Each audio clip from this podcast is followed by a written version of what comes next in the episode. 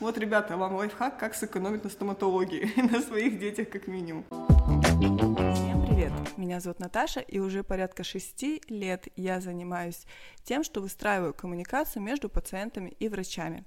Именно поэтому появился этот подкаст «Перевожу с врачебного», где я в диалоге с врачами буду все их сложные, интересные термины переводить на простой язык, параллельно рассуждая и раскрывая самые важные вопросы о человеческом здоровье. Неужели я вернулась в свою любимую тему и наконец-то могу записывать подкасты? Мы продолжаем общаться с врачами. Сейчас я хочу зайти на то поле, на котором буквально сама недавно участвовала в боях, потому что у меня просто случился какой-то ахтунг с зубами, а я безумно боюсь стоматологов, поэтому, собственно говоря, случился этот самый ахтунг. У меня впереди будет два подкаста. Сегодня будем записывать с очень красивой девушкой, чуть попозже будем записывать с мужчиной.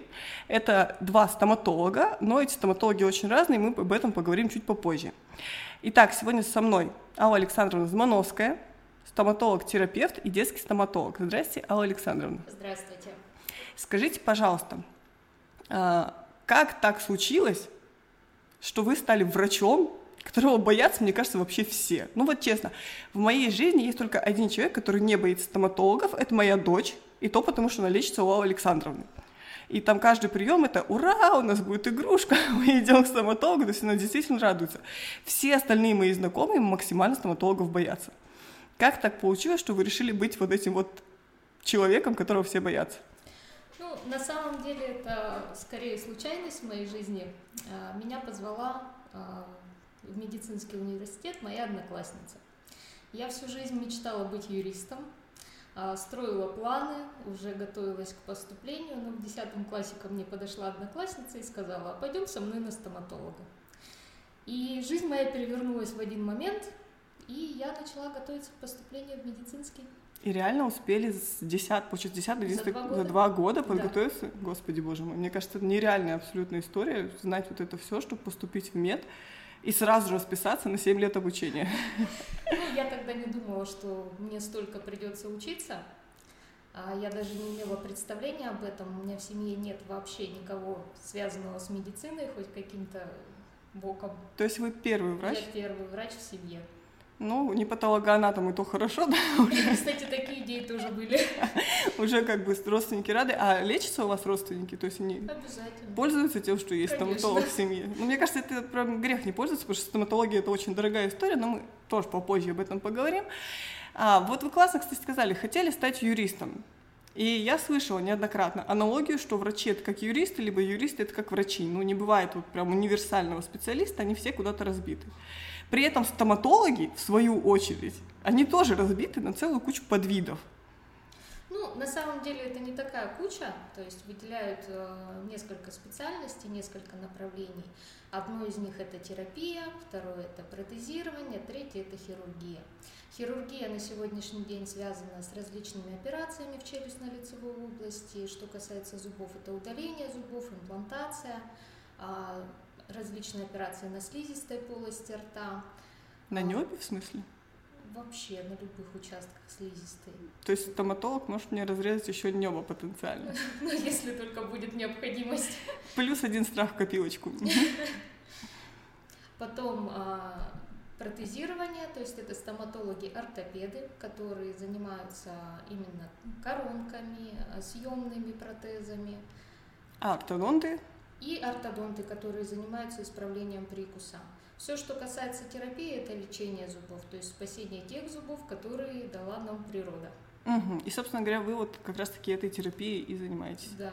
А почему не чем-нибудь другим? Почему не хирургия? Не хочется резать людей? Ну, когда я училась в свое время, попала к очень хорошему терапевту, ассистентам, и у него много интересного увидела, и мне понравилось, влюбилась в это. А вот, ну, насколько это действительно тяжело вылечить зуб? Вообще, начнем с того, почему зубы болеют. Это ж кость, ну, ну нет разве? Нет, каждый зуб в челюсти имеет кровоснабжение, сосудисто-нервный пучок, пульпу. То есть мы часто слышим, у вас пульпит. Угу. Это воспаление сосудисто-нервного пучка. И когда это происходит, то есть пациент испытывает большую, ну, сильную боль. которую сложно чем-то купировать. Воспаление – это всегда отек. Здесь отек происходит в закрытой полости, то есть это сильное давление, распирание, и за счет этого такие ощущения. Закрытая полость – это вот эта вот, кстати, эмаль, да, вот эта вот вся да, часть зуба. То есть пульпа находится под дентином, эмалью, и угу. пока мы не создадим отток, чтобы этот отек. Угу. То есть для этого нужно выпилить ползуба, да? Да. А вот, кстати, говоря про боль, почему зубы так сильно болят? Ну, то есть у нас, по сути, нервных окончаний, окончаний везде в организме предостаточно. Я даже слышала там одну историю про женские части тела, да, где самая большая концентрация. Но это мы потом с гинекологами обсудим. Почему? Вот зуб, он никогда не болит, знаете, там, как в шее там, или в спине стрельнуло и отпустило. То есть это либо ноющие, очень долго противная боль, либо это прям супер остро, когда ты не можешь ни есть, ни спать, ни думать, ничего не можешь делать. Вот почему они настолько сильно болят? Это как раз-таки связано с тем, что пульпа находится в замкнутом пространстве. А, ну то есть все остальные у нас нервные окончания, на них ничего не дают. А дентин, вот мы говорим эмаль, мы все знаем, это вот эта верхняя, да, поверхность, да. А под ней есть еще что-то. А под ней, да, располагается менее минерализованная часть зуба, это дентин, он в виде трубочек расположен. Трубочки? Да, которые от пульпы подходят э, к эмали. А, ну то есть они как бы... Параллельно челюсти, да, расположены? Нет, там Нет? свое немножечко строение, это нужно зарисовывать, чтобы было понятно. Угу, окей. А он такой же твердый, как э, что? Как? Он менее твердый, чем эмаль. А, ну, например, как кость, нет? Нет. У меня просто трубочки ассоциируются со стеопорозом, знаете, с чем-то таким. Ну, то есть, не знаю, губка какая-то. Вот такие можно аналогии проводить или нет? Скорее нет. Угу. Окей, хорошо, разобрались. А вот даже если, например, там, ну, небольшой кариес, это же, ну, вот не болит. Как, как было в моем случае? Как у меня развалился зуб? Он вообще не болел. Очень многие процессы в полости рта э, протекают бессимптомно. Поэтому всегда рекомендуется приходить на регулярные осмотры. Маленький кариес может вообще никак себя не проявлять. Угу. Это будет зависеть уже от индивидуальных особенностей человека, от болевого порога. Угу. И пока он себя никак не проявляет, он благополучно уничтожает этот самый дентин, да? да? А я правильно понимаю, что кариес – это бактерия? Прежде всего, это бактерия. А вообще кариес – это заболевание многофакторное. Мало просто вот получить бактерию. Иммунитет может с бактерией справиться, и кариес не разовьется. Должны быть предрасполагающие, кариес, предрасполагающие факторы. То есть это слабая структура эмали, это чаще всего наследственный, да, фактор, а плохая гигиена, а питание играет очень большую роль угу. в развитии кариозного процесса. Поэтому нельзя есть сахар? Сахар есть можно, то есть на самом деле от того, что мы съедим просто шоколадку, кариес не разовьется, нужно просто хорошо чистить зубы. Вот, кстати, я буквально недавно наткнулась на интересный пост на одном из развлекательных порталов, где, я так и не поняла, врач ты или не врач, в общем, некий мужчина расписывал, что там сколько бы вы ни пытались там ирригаторами, этими флоссами и щеткой чистить зубы, все равно там вот прям супер-супер чистоты вы не достигнете. Или неправда? Ну, супер-супер чистоты сложно достигнуть, потому что у нас полость рта вообще очень богата различными микроорганизмами, но... подвести к идеальному состоянию можно. То есть, ну, а сколько вот золотой стандарт? Вот, щетка, понятно, это вот нас всех приучили утром и вечером чистить зубы. Кстати, до еды или после? Большой спор. Лучше после. После еды, да? Блин, ну, я всех микробов, которые за ночь скопились, я их съем. Нет? Нет. Вы их будете поглощать еще в течение всего дня, потому что вы их никуда не денете из полости рта. А зачем тогда чистить? Ну, ну как, зачем? Чтобы убирать налет, убирать предрасполагающий фактор. Кариусы. Да. Я просто в детстве себе объясняла, думаю, господи, зачем чистить утром и вечером? Меня вот так раздражал этот процесс, потом думаю, ну, вечером логично после дня, а за ночь развиваются микробы, вот я их с утра счищаю. Оказывается, нужно после еды, ребят, это важно запомнить. Окей, вот мы почистили зубы, какой следующий этап? В плане гигиены? Да. Нужно обязательно, то есть я очень люблю чистить полость рта двумя щетками, это первый момент. То есть помимо обычной щетки, к которой мы привыкли все, да, я люблю монопучковую щетку. На сегодняшний день их большое разнообразие, приобрести можно где угодно. Ею очень удобно дочищать места рядом с десной и вообще труднодоступные места. Полость uh-huh. рта. У всех разный прикус, не каждому зубу обычная щетка дотянется вообще. Uh-huh. Поэтому берем монопучок, дочищаем монопучком с пастой, а далее уже присоединяются флоссы, ирригаторы, межзубные ёршики. То есть кто к чему привыкнет больше. На сегодняшний день считается, что зубная нить тоже не вычищает достаточно хорошо все межзубные промежутки. Ирригатор тоже не везде совсем справляется. И рекомендовано использовать ёршики. Ёршики подбираются индивидуально, тоже различное количество фирм всяких. А почему индивидуально? Потому что у всех нас разного, разного размера межзубные промежутки. И ёршик должен подбираться по размеру межзубного промежутка. И в идеале считается, что на одну полость рта одному человеку подбирается там от трех до пяти-шести ёршиков. Я просто сижу, щупаю языком свои зубы, пытаюсь понять, где там какое пространство, они вроде плотненько друг к другу стоят. Реально три ёршика на одного человека. Какая прелесть. Вот вы сейчас задели вопрос прикуса. Я сразу вспомнила выступление Сергея Орлова, где он рассказывал про то, что они с женой пришли. Оказалось, что у них у обоих неправильный прикус. И ему врач сказал, что вообще-то у девяносто пять процентов населения прикус неправильный. На что у Сергея возник логичный вопрос. Так может, это правильный прикус, если у девяносто пять процентов? Ну, как бы логично звучит, нет? Нет, на самом деле это правда. У большинства из нас прикус неправильный.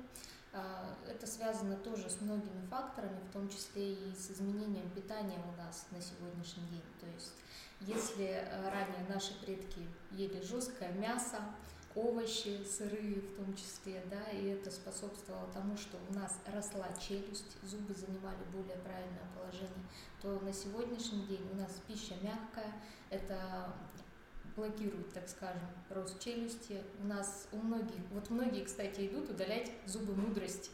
Они на сегодняшний день большинству из нас уже просто не нужны. У нас нет места для этих зубов. Это связано с тем, что мы уже не нуждаемся в них. То есть у нас нет этого. В мудрости? Нет, в зубах, в лишних. Ну, то есть потому что пищи жесткую не нужно, да? Да, то есть мы не едим уже жесткую пищу, поэтому нам не нужно такое количество зубов. Поэтому хирурги очень радуются, регулярно удаляют зубы мудрости. Я не знаю, насколько они рады этому. Ну вот у меня, кстати, муж, поспорю, у меня было удаление двух восьмерок, верхний и нижний. Это был самый легкий процесс в моей жизни, реально. Но и это мы расскажем в следующем подкасте с хирургом, который эти зубы как раз-таки удалял. Муж сходил на удаление и после этого попал к ортодонту. Вернулся с сумасшедшим просто... Э- количеством сумасшедшими глазами от прайс-листа, который он привез в руках. Почему стоматология такая дорогая история? Вот с чем это связано? Это связано с тем, что мы используем чаще всего импортные материалы хорошие. В России, к сожалению, у нас не производят практически ничего. Угу. Последняя ситуация привела еще к повышению цен. То есть стоматологи были единственными, кто радовался тому, что произошла эта ситуация, очень такие... Нет, радуются скорее производители материалов, чем сами стоматологи. Угу. А вот, ну, как бы, как, э, все-таки вот если прям в разрезе посмотреть, что самое дорогое? Вот в лечении, не знаю, там одного зуба. Сама пломба или, или что? А, очень дорогое оборудование. Оно, угу. как правило, тоже импортное. А далее, то есть сам материал, из которого состоит пломба, очень дорогой. А дорогой клей, на которую эту пломбу нужно еще приклеить к зубу. Плюс а, различные изоляционные системы. То есть все это в совокупности дает такую цену. Ну, то есть, грубо говоря, расходка у стоматологов да, очень дорогая. Да, расходные материалы. И именно поэтому у нас получается так дорого. Так, хорошо. Окей, разобрались. Значит, ребят, стоматологи ни при чем. У них дорогая расходка. Гоним все свои, значит, недовольства в сторону производителей этой самой расходки. Вернемся к вам, Алла Александровна. Вы стоматолог-терапевт, то есть вы занимаетесь лечением, да, зубов у взрослых и у детей, потому что вы еще и детский стоматолог. Взрослые люди стоматологов боятся. Дети, мне кажется, тем более. Почему же вы решили стать грозой детей? Ну, на самом деле это тоже случайность. Когда я работала уже терапевтом в клинике, клинике очень нужен был детский стоматолог. Я была молодая очень и готовая к обучению, поэтому и пошла. Первого ребенка помните своего? Помню. Это было очень сложно.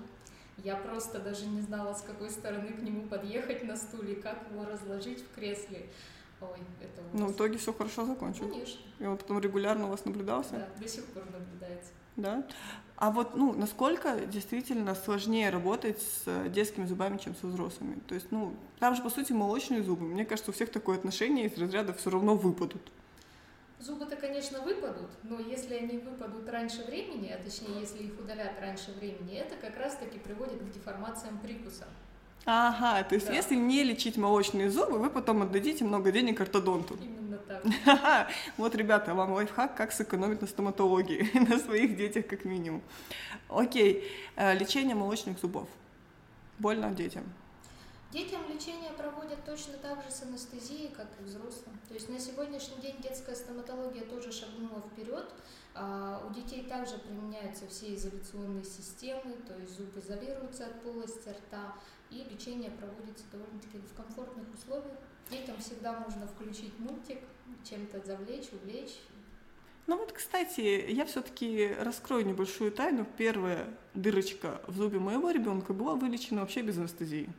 Да, то есть у детей э, другой болевой порог, и они могут позволить вылечить неосложненный кариес, то есть маленькую дырочку без анестезии. Потому что я, честно, обнаружила, что ребенку лечат зуб уже, когда только его пломбировать там начали, что-то делать. Я такая, что происходит? Мы же вроде на осмотр пришли. В итоге все сложилось классно. А есть все-таки вот ситуации, когда ребенок, например, очень сильно боится. Вы сталкиваетесь с такими детьми? Да, таких детей очень много. Чаще всего страх исходит уже из семьи, то есть это и родители боятся стоматологов или врачей в принципе, и ребенок приходит уже с настроем, что здесь обязательно будет больно, и я не хочу ничего делать. И какое решение? Здесь либо мы идем на постепенную адаптацию, то есть начинаем постепенно знакомство с профилактических каких-то процедур и постепенно подходим опять же вот к тому, что ставим анестезию и полноценно лечим зуб. Угу. Либо же, то есть не все дети проходят этот этап адаптации, и тогда мы предлагаем медикаментозный сон, то есть чтобы пролечить все зубы, а потом уже постепенно адаптироваться, когда ребенок не испытывает никакой зубной боли и спокойно может приходить на плановые осмотры, на чистки, на рэм-терапию, угу. И постепенно тоже адаптируется. А вот про сон. Все-таки сон, мне кажется, больше страшен для родителей, чем для ребенка, потому что это анестезия, ну, то есть это наркоз. Да, да это наркоз. наркоз, как бы это завуалированно не звучало, да, медикаментозный сон. По факту это наркоз, самый настоящий. И да, родители испытывают большой страх перед этой процедурой, но опять же, эти процедуры проводятся давным-давно за рубежом, все препараты изучены, препараты современные на сегодняшний день. Ну и работаем мы с опытными анестезиологами. Ну, то есть, ну и плюс обследуется ребенок. И да? Ребенок, да, обязательно обследуется. Нет. Взрослым, кстати, тоже под сном лечат зубы. Да? Да. Я, кстати, думала об этом варианте уже. Думаю, что мне тоже под сном лечиться. Потому что я жутко боюсь. У меня как раз-таки в детстве не было ничего из вышеперечисленного, ни анестезиологов, ни медикаментозного сна. У меня была местная анестезия. Шесть раз мне однажды вкололи, чтобы один зуб удалить. До сих пор помню это прекрасное событие. А все-таки сколько можно за раз, например, вылечить ребенку зубов под сном? Можно все вылечить. То есть если у него там десять больных зубов, все десять лечатся под одним да. сном? А это долго? Ну, лечение десяти зубов ну, в среднем занимает четыре-пять часов. И то есть ребенок может четыре-пять часов быть под сном? И восемь часов иногда ребенок спит. Когда родителю совсем страшно, да, мы можем разделить э, угу.